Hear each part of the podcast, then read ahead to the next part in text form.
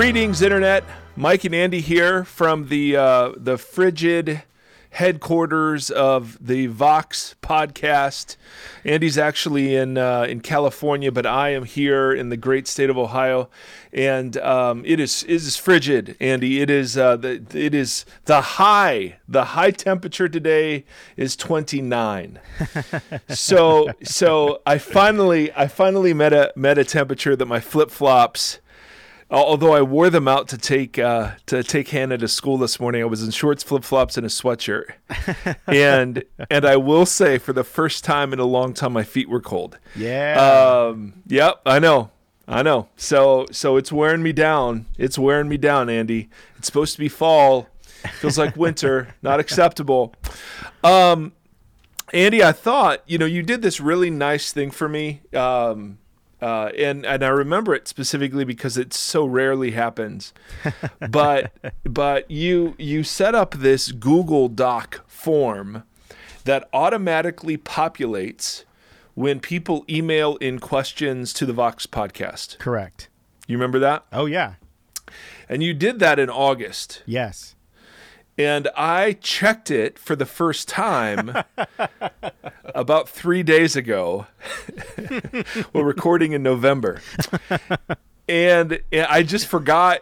I forgot that you had done that, Yeah. and you put it on Chrome, and so I rarely use Chrome. Blah blah blah. So, uh, so to say we're a bit behind uh, on our on our questions is an understatement. So we thought we'd do another Q and A episode uh, to, to to just try to at least symbolically attempt uh, to catch up to what we've got. So so we're gonna keep this one short and sweet. We are so grateful for the questions you give us. I will email you back that we answered your question uh, or or at least discussed your question. I don't know how well we'll answer it. And and again, we're not we don't consider ourselves, especially Andy, uh, especially. the, the the Bible answer men or anything, but. Um, we, we do think it's super important to make it safe to ask questions. So, any any time we can engage with these things, we don't particularly think we're all that smart. It's more it's more just the kind of environment that I didn't grow up in, and many of us did not grow up in, where it was okay uh, to ask really hard questions. So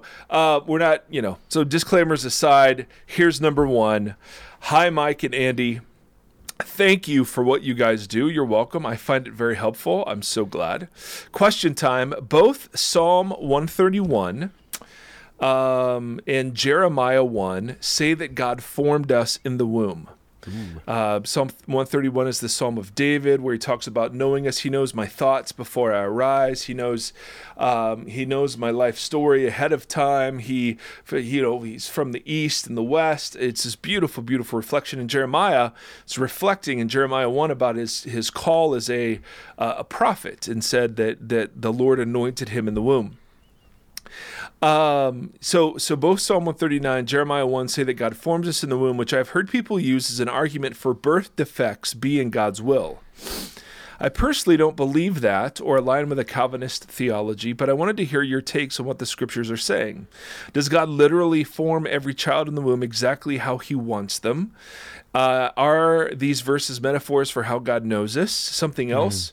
Mike, I know you've spoken briefly about how people have told you that it was uh, God's will that Seth would have Down syndrome, so I think it would be particularly interesting and powerful to hear your thoughts. Thanks. P.S. I also play with Phil Wickham, and I think ho- hockey is all right. so, first of all, had I read that last part, I would not have included the question. Hence why it was last. Um, he knows how this show's this show goes.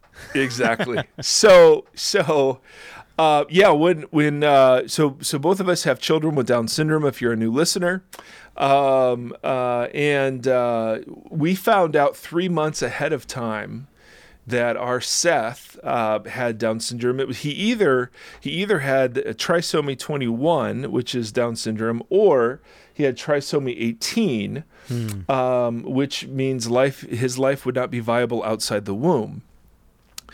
And uh, in either instance, we were unprepared, and um, and we were certainly very anxious, fearful, upset, sad. Um, but but uh, one of my dear friends a- at the time said, "Hey, isn't it great to know that God trusts you with a kid like this?"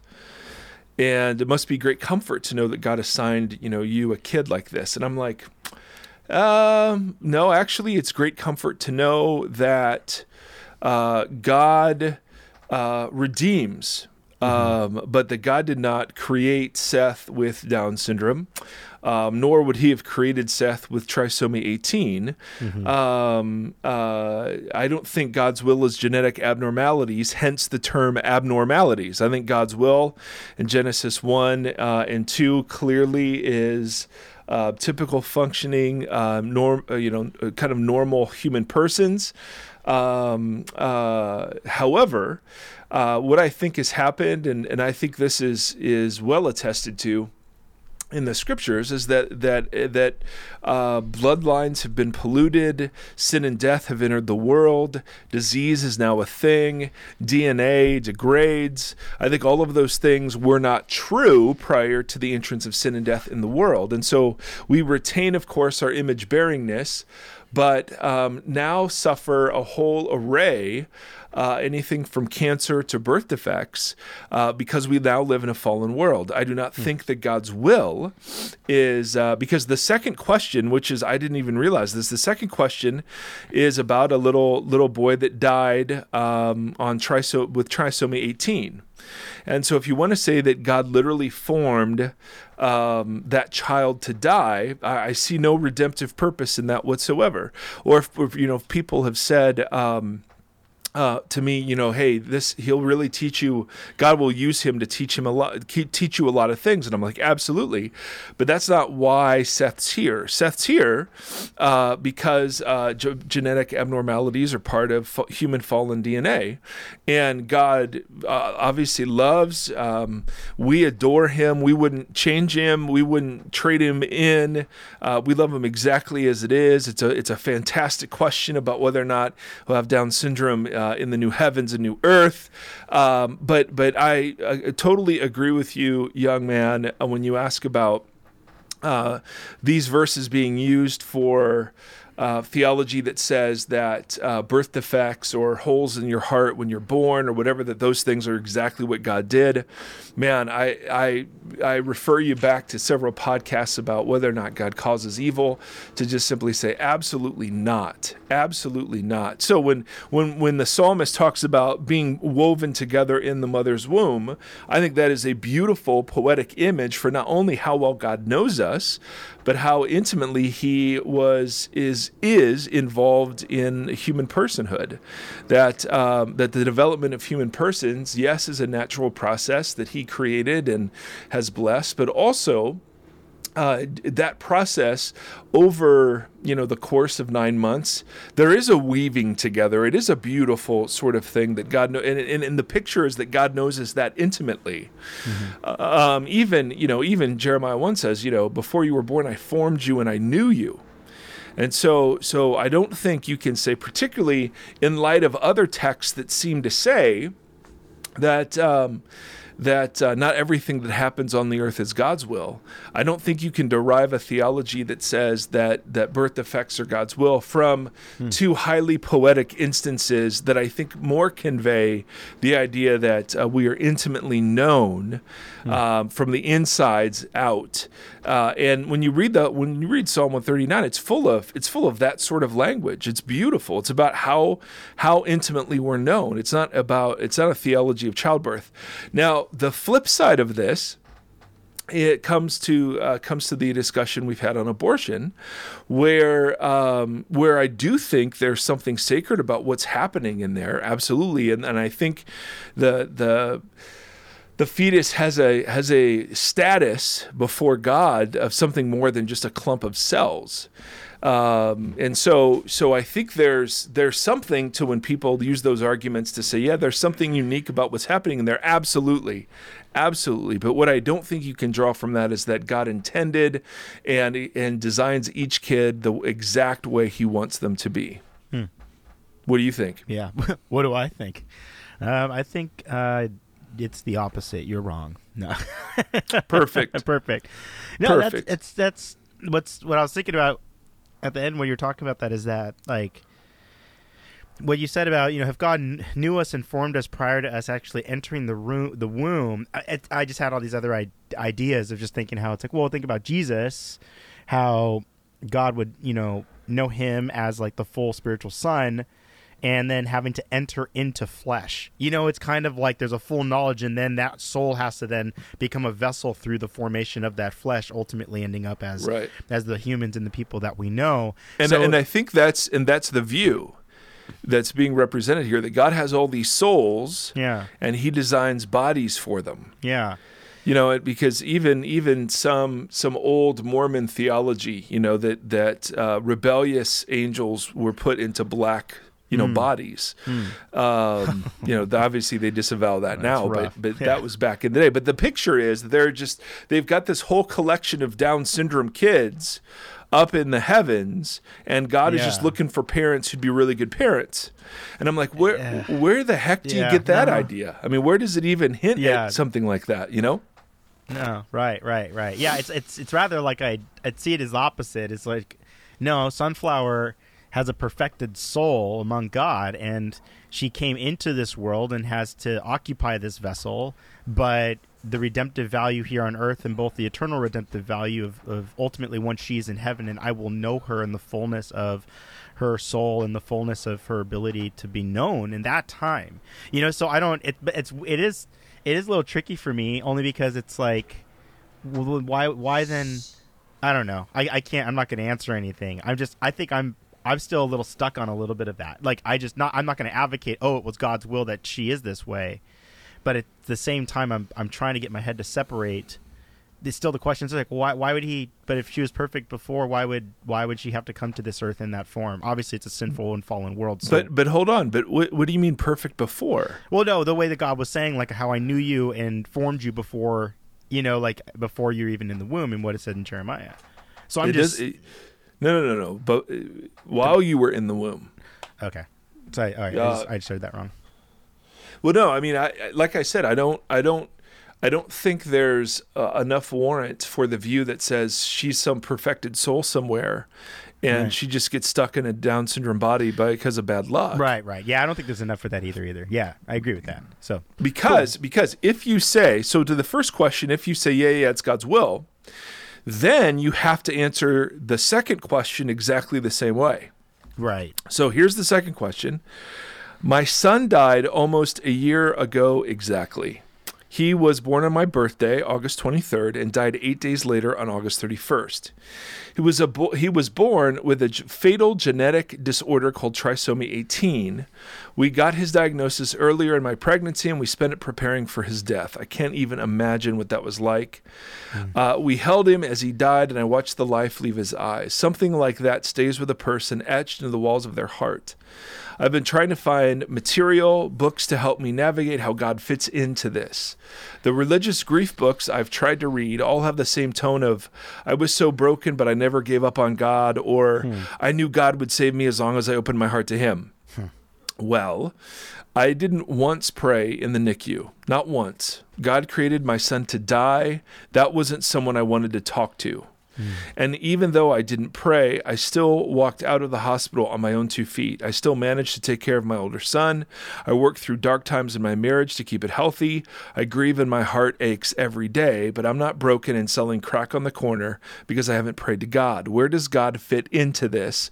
I haven't found anything or any material that gives a realistic portrayal of grief. I want to be spiritually healthy and have a relationship with God, but right now I'm wondering why I need Him at all. Hmm.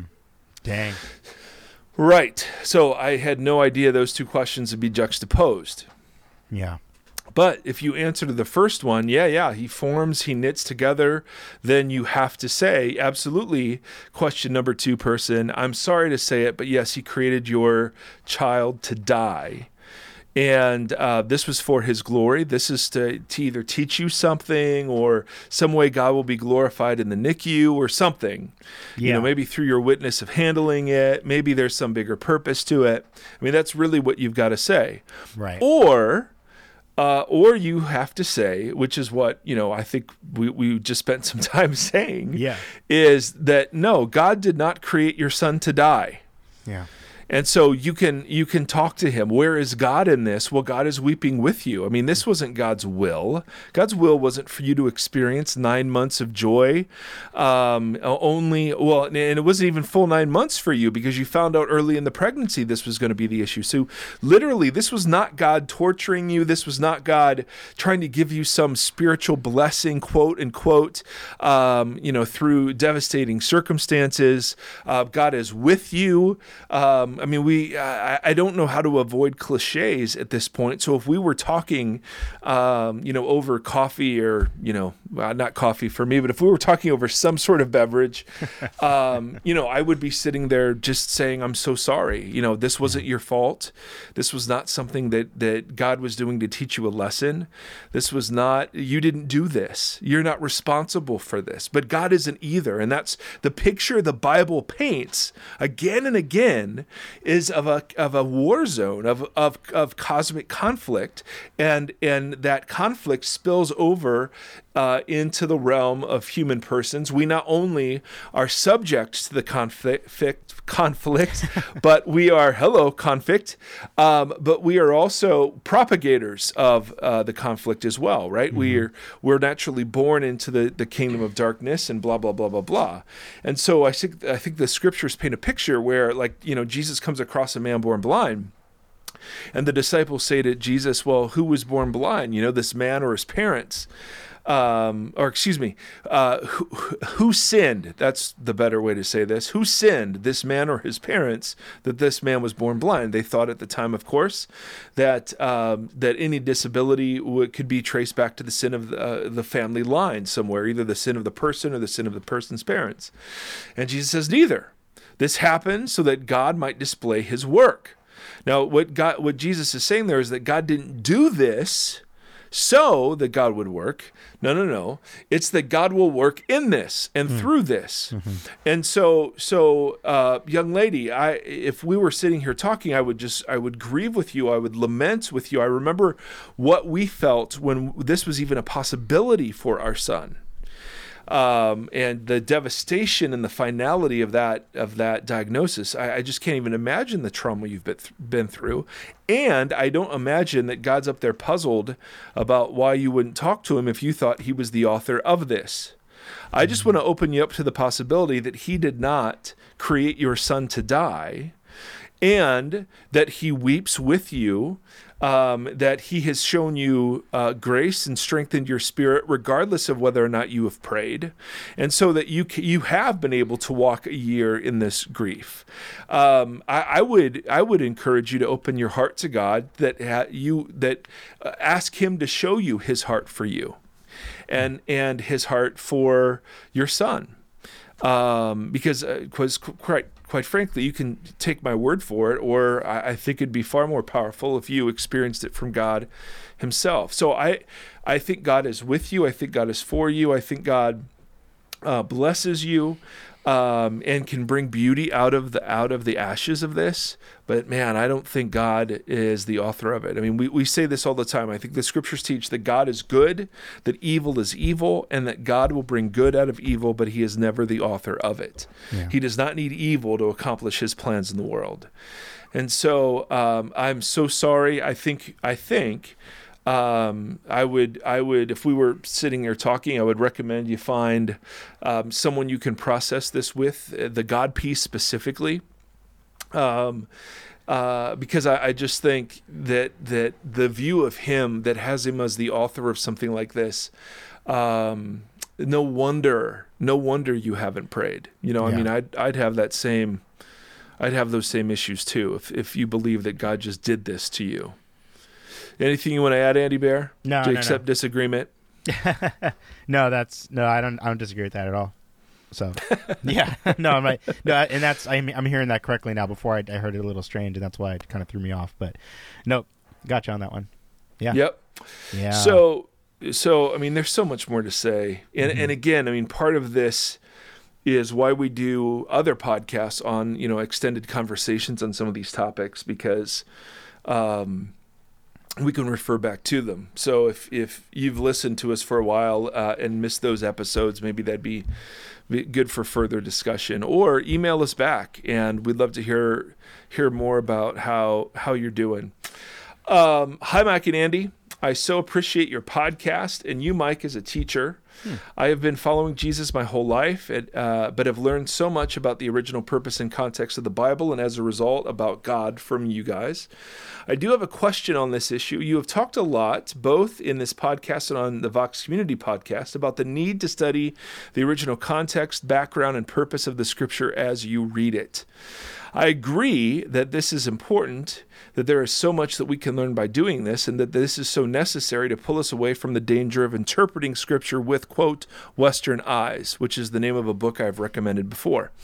However, I recently heard someone say that the Bible is for everyone, meaning that anyone can understand it no matter what their background, education level, access to good teaching, etc. What do you. Um, uh, what do you say to this? I agree with your view about the need to study the original context, but what about the person maybe in a third world country with no education, no ability to do this kind of study? Would God really make his word to be something that you have to have an education and access to study materials to understand?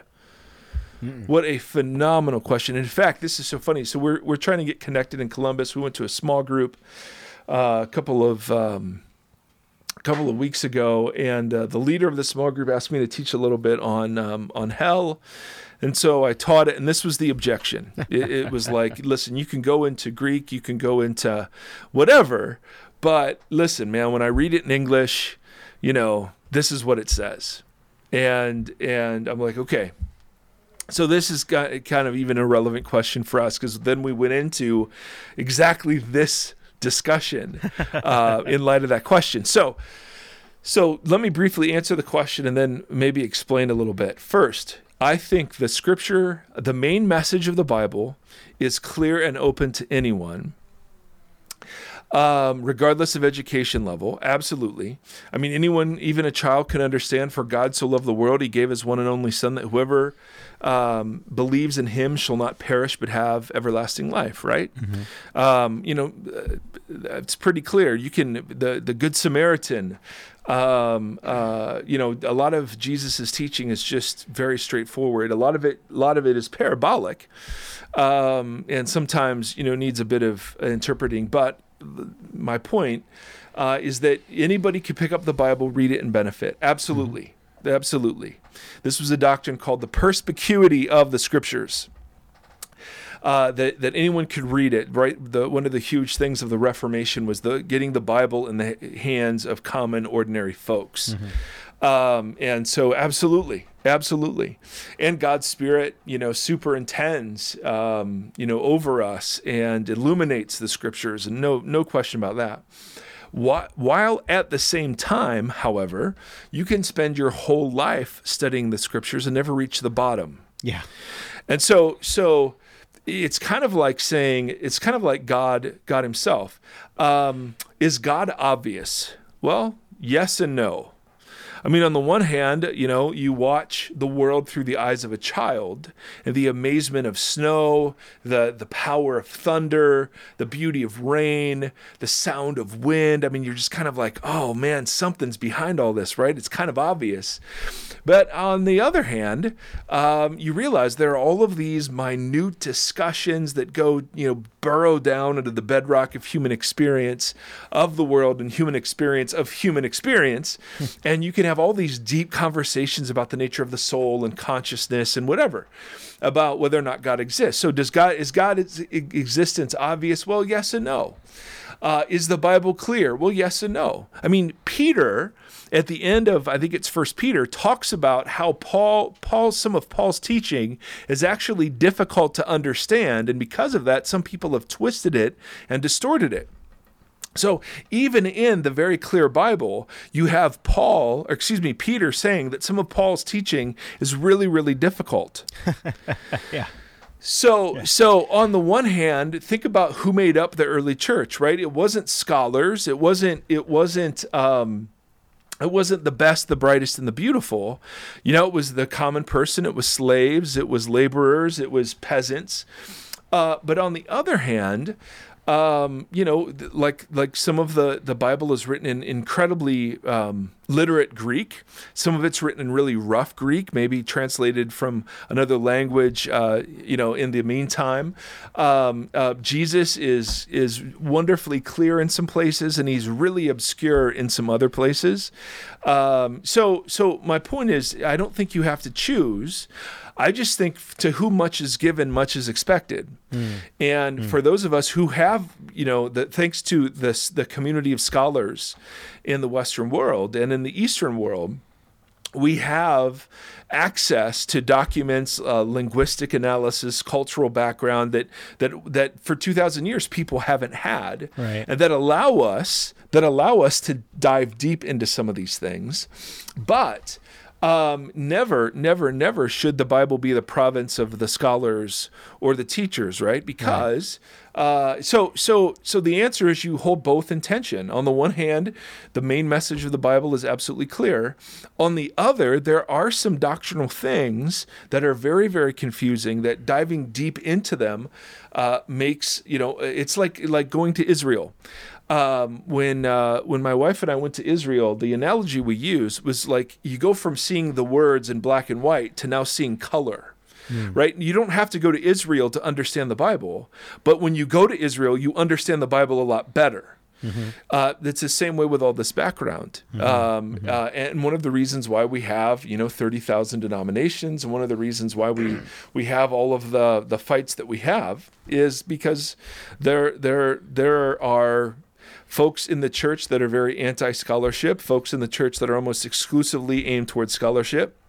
And there's no real agreement on uh, the role that scholarship should play in the church. And so, um, you know, uh, my view is if you pick up an English Bible, you've already benefited from the work of untold scholars who made theological and interpretive decisions before you even opened the pages. Yeah and so that's why you know so so my, my point my point i've overmade it dramatically because i have that spiritual gift my point of course uh, is is i don't think it's one or the other. Does that make sense? Mm-hmm. yeah i hear that. And i think what i'm hearing too is to me it also feels like there's something kind of behind that question as well because i think it's i think for whatever reason as as followers and people in churches, we're left with this decision to judge the fruit of those who's teaching. You know, and so it's kind of Ooh, that's that, good. So it, it, it's like you kind of have to look at if, if you're in some position where you're trying to make a decision, it's important to take in a lot of context. So yeah, if you're in a third world country and you're meeting folks who are hearing the Bible for the first time, you know, you're not going to start you know, you're not going to start right. in Revelation, you know? It's so it's like it's kind of realizing that there's a digestive process in which we kind of receive that information so that it can actually be clear and make sense for a lot of us. And I think in, here in the Western world, if someone's going to claim to be a scholar or a teacher or take the responsibility of getting on a stage and speaking to thousands of people, you're going to look at them and be like, you can't afford to be ignorant and lazy of all the information that's available so that you can understand what you're teaching best. You know, yeah. so that's where it's like because you have access to all of this, you, you should right, have you can't a, just, a little wider depth into it. Yeah, you, yeah, because right. it, it's easy just to open it up and say, okay, sweet, what's this verse mean to me? Right, and right. and there's this pietistic tradition in evangelical circles of quiet time where you do that. You just open the Bible, you say, "What's this verse mean to me?" and you go. Mm-hmm. And and there there are some great upsides to that approach. We just want to make people aware of the downsides of the approach too. Right, right, and that's and that's you know? that's kind of what I'm getting at too. Is that if you're gonna, it, it kind of comes down to what do you intend to do with the text. If you're learning from it and something good is taking place in your spirit and your heart in it, okay. Now how you work that out and how you that apply that around you and your environment, that's where things can start getting called into question if it actually becomes harmful to others and all of a sudden like wait wait wait this doesn't look like gospel now you know so right. it's it that's right. that's kind of I think what we're trying to say here if someone's going to take a step forward though and say well I'm going to now apply this publicly I'm going to teach it or raise others in it I think then it does demand on someone to be like okay I need to read this thing a lot. You know, so I'm just not trying to open it and benefit. I'm actually trying to understand what more is here, and that's going to take you on then a road of discovery. So I think that's more of that's what it calls yeah. you to. And I think this day and age, if you're in the Western world, you have that that opportunity pretty easily. So right, right, yeah, exactly. That's, that's exactly. That's my so so that. that's a great question, and and please follow up if um, because I hope our answer was clear and unclear. Yeah. I think we were successful. um, all right. Seth Erre is going to make an appearance in 10 minutes Woo! as he gets off the bus. So I got 10 minutes to answer one last question. All right. And then we'll get Sethi on, maybe for a little, uh, little blessing at the end. um, uh, guys, thank you so much for listening and for trusting us with this stuff. Hi, Mike. I just listened to your podcast on Charlottesville and heard a little bit about the Nashville statement at Vox on Sunday. Hmm. Your comments about how, as Christians, we need to respond to the race issue by repenting for ourselves and our country and move forward by loving not only those of other races, but by loving white supremacists, our enemy, totally makes sense. I'm having a hard time feeling the same way and seeing the sin as equal towards the LGBT community. I've had friends that are gay and can love them, but as you were talking about the Nashville statement on Sunday, I was wonder I was sitting behind a gay couple and was having such a hard time not judging them and wondering how can they be Christians and be gay. I'm afraid I'm probably not the only Christian who feels this way. True. I would love to hear your thoughts on why you think this community is so stigmatized hmm. and why it is more difficult to love and accept them than it is to recognize uh, that white supremacists need to be loved. This is a group I want to learn to love the way Jesus does, but I don't want to move into total acceptance of something that I've always been taught was wrong in God's eyes. Mm. Thank you so much for uh, wisdom and discernment in the midst of all the craziness going on in our country. I'm grateful for a voice I can trust is listening to Jesus and how to respond. Well, I, I, hope 10 minutes. I hope we're listening to Jesus. well, no, I mean what a what a wonderful question. So so first of all, this happened at, at our church. So here's someone this is exactly this is exactly what we want to have happen. So here's somebody who's been taught that um, that homosexuality is a sin, and they're sitting behind a couple of gay folks at uh, at church, and and they're they're provoked into these big questions by simply sitting there. Mm-hmm. Um, and and they're willing to admit. So I, I love that that you that you even admit this that you're having a hard time not judging them in ways that are different than uh, judging white supremacists uh, and recognizing the need to love them. You're actually having a harder time doing that with the gay community. Mm.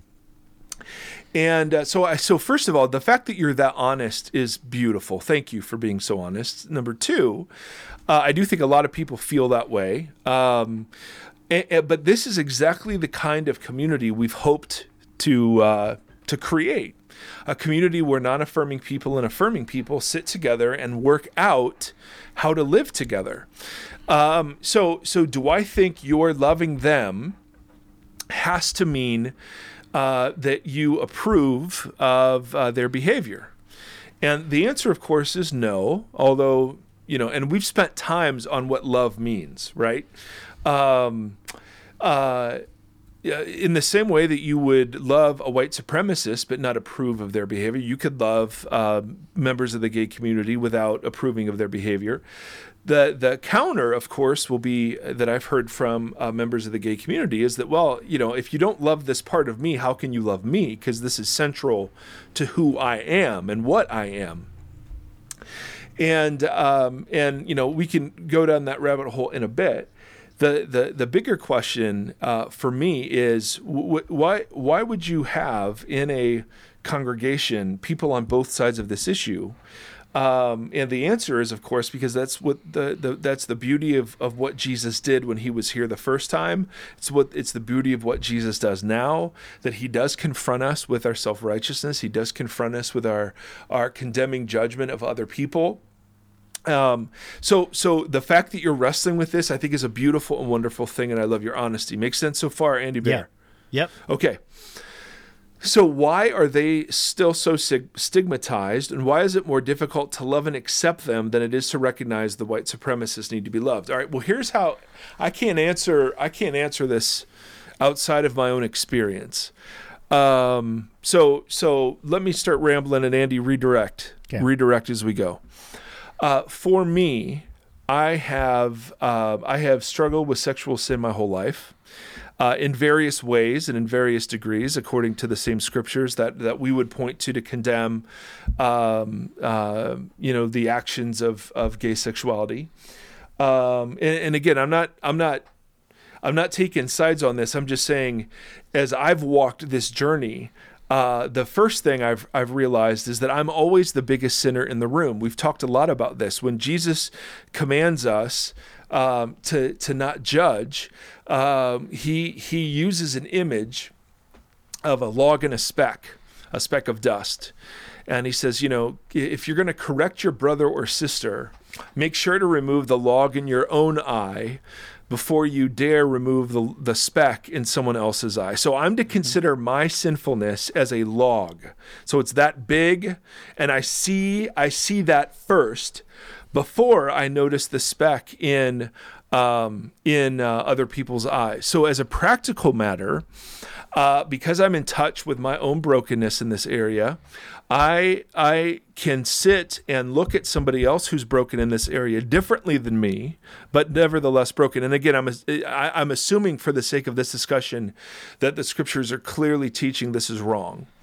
Um, that that those same scriptures teach me that that my sin, my sexual my sexual sin is a log, their sexual sin is a speck. So I'm literally the biggest sinner in the room. So what I would be doing in that situation is flooding my mind with uh, with repentance and confession of all the ways I've fallen myself short of God's covenantal ideal of sexuality. If you hold the tr- traditional view, make sense? Yeah. So so that's so that's step towards non-judgment number one.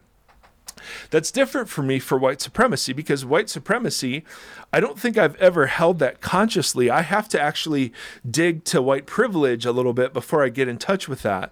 With sexuality, I can get in touch pretty quickly with where my own brokenness is. And so, so I'm sitting there reflecting on my own brokenness, the need for grace, the welcome I feel at the table, and and that translates for me automatically and not wanting to restrict that welcome to anybody else. I then also process about how it is that I've grown over the course of my lifetime, what the prequels were in my life, that some of which led uh, to the struggles, some of which I've done myself, um, and realize that if you just looked at my snapshots at certain periods of my life, you'd come to vastly different conclusions about my spirituality than you would if you looked at the whole picture. Yeah. Make sense? Yes. Totally. Uh, and then the third thing I would I would say is that that uh, I want you to know that that what you're wrestling with here is exactly what we hope people are, are wrestling with.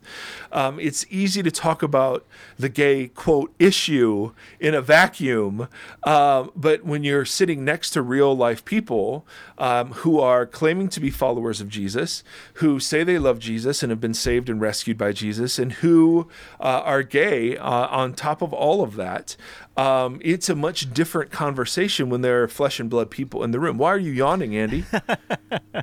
yeah, I've been up so early. My kids, man. What? I need another. And you're wearing a shirt, and you're wearing a shirt that says "sleepless," yes, which that's right. You know, it's is is uh, is very fitting, evidently. Thank you. So so I'm used to, I'm used to people yawning when I'm talking, Andy, but not from you. Yeah. You've at least always pretended to be interested. Yeah, well, this is, we have a time difference now though, so we're we're in different scenarios. So I know, but I I should be the one tired. It's two forty two here. It's eleven forty two there. You should be like yeah. What time did you lunch. wake up? I woke up at uh, went to bed around one. Got up at seven. How about you? I went to bed at twelve, and I woke up at like five thirty six. Why you got to be trumping me like that? I'm just saying. You, by what a half hour? oh man, I know it's not even lunchtime. I, I just need that. I need another food kick. I need another cup of coffee. I just okay. Anyways, okay. Yep. So, so, um, so part of the stigma you know, when you ask why is that community still stigmatized, part of the part of the the deal has been um, because that's the most consistent sin we've preached against for the last twenty years. Yeah. Right. It wasn't divorce. It wasn't premarital sex uh, unless you were consistent. And some, you know, some communities totally were, but uh, a lot of communities totally were not. Mm-hmm. And so they created this double standard where homosexuality, that that sin issue was different than all the other sin issues. Yeah. You know, it was unnatural, it was an abomination, it was all these words attached to it. And so, uh, of course, it became stigmatized because it wasn't what the church was struggling with, right? But as it turned out, no, no, no, it was struggling with that. Right. And and so there's always this thing, the people that we have the hardest time loving, it's usually because there's something in us um, that that uh, that we have a hard time loving in us too. You know, there's some sort of so so for me, um, I have a hard time loving judgmental people well, as it turns out, I can be quite judgmental um, uh, towards those people. And so here I am. What's sparking me when I'm around judgmental people is is the same tendency I have to judge it towards other people. And I'm not saying that you're offended by sexual sin because you have sexual sin. I'm not saying that at all. I'm just saying I always ask that question if something's sparking my judgment mechanism. I always want to turn inward and go, okay, so what? So what? What have what have I done? What have I engaged in? What have I contributed to? How how have yeah. I done this uh, so that so that I'm aware of it, I'm sensitive to it, I'm offended by it. Uh, like that, like it isn't just happening in a vacuum. There's something in me too uh, that needs to be addressed. Yeah. Um, and, and, then I think people would say that the gay community stigmatized in the church. Uh, I think some would say, I, I don't know that I agree with this. I don't know enough to know that um, that they're reacting always to what they perceive to be as an agenda that's not just forcing tolerance but acceptance. Yeah that that unless you affirm uh, in all aspects um, gay identity, then uh, you really can't love somebody who's gay, or you you're you're doing harm to somebody who's gay, or whatever. Right. And uh, and I think certainly at times that's true, but at other times I don't I don't imagine it has to be true. Right. So I don't know, man. There there's like a whole bunch of thoughts. Um, I I feel like I feel like you know these are the the kinds of questions that the church should provoke. Yeah, absolutely. You know how come how come that group you know gets in here too, right? And yeah. and Jesus tells this beautiful parable about day laborers that work one hour and they get paid the same amount of day laborers that have worked all day. Right. And the laborers are offended uh, the the ones that started earlier totally offended. Like, how can how can they only worked an hour? How come? And but the and, and then the owner says this beautiful thing. He's like, well, didn't didn't I promise you the the the payment I gave you? Didn't didn't at the beginning of the day you agreed to work the whole day for one denarii, which was a day's payback, you know, in Jesus's time? And and like, well, yeah.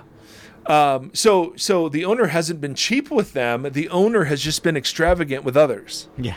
Yes.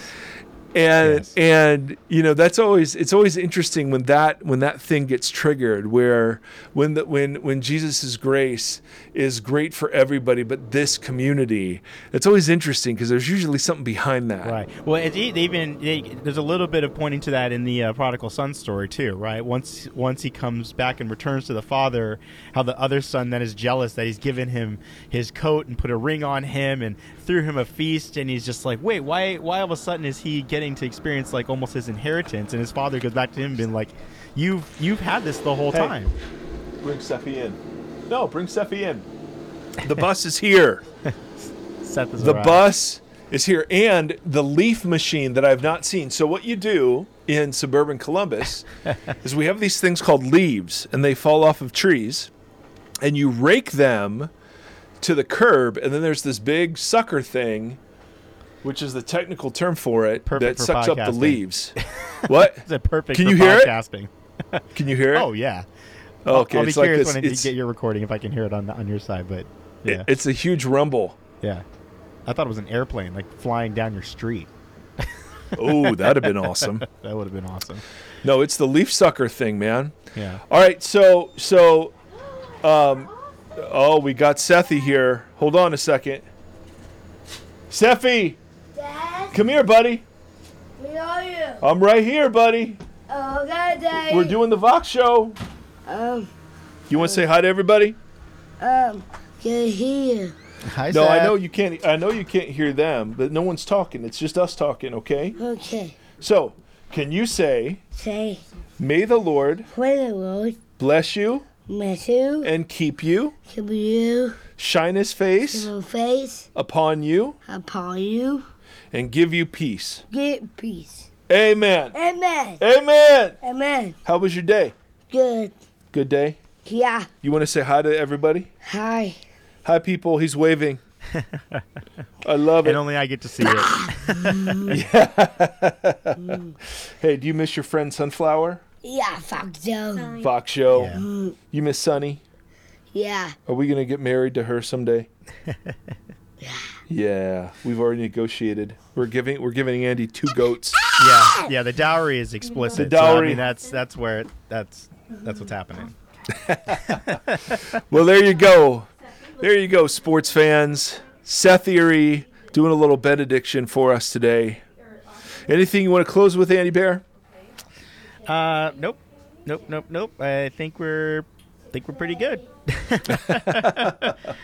It's uh, the the questions are amazing. Yeah. I mean, I just absolutely love them. So thank you guys so much for thinking through all this stuff with us.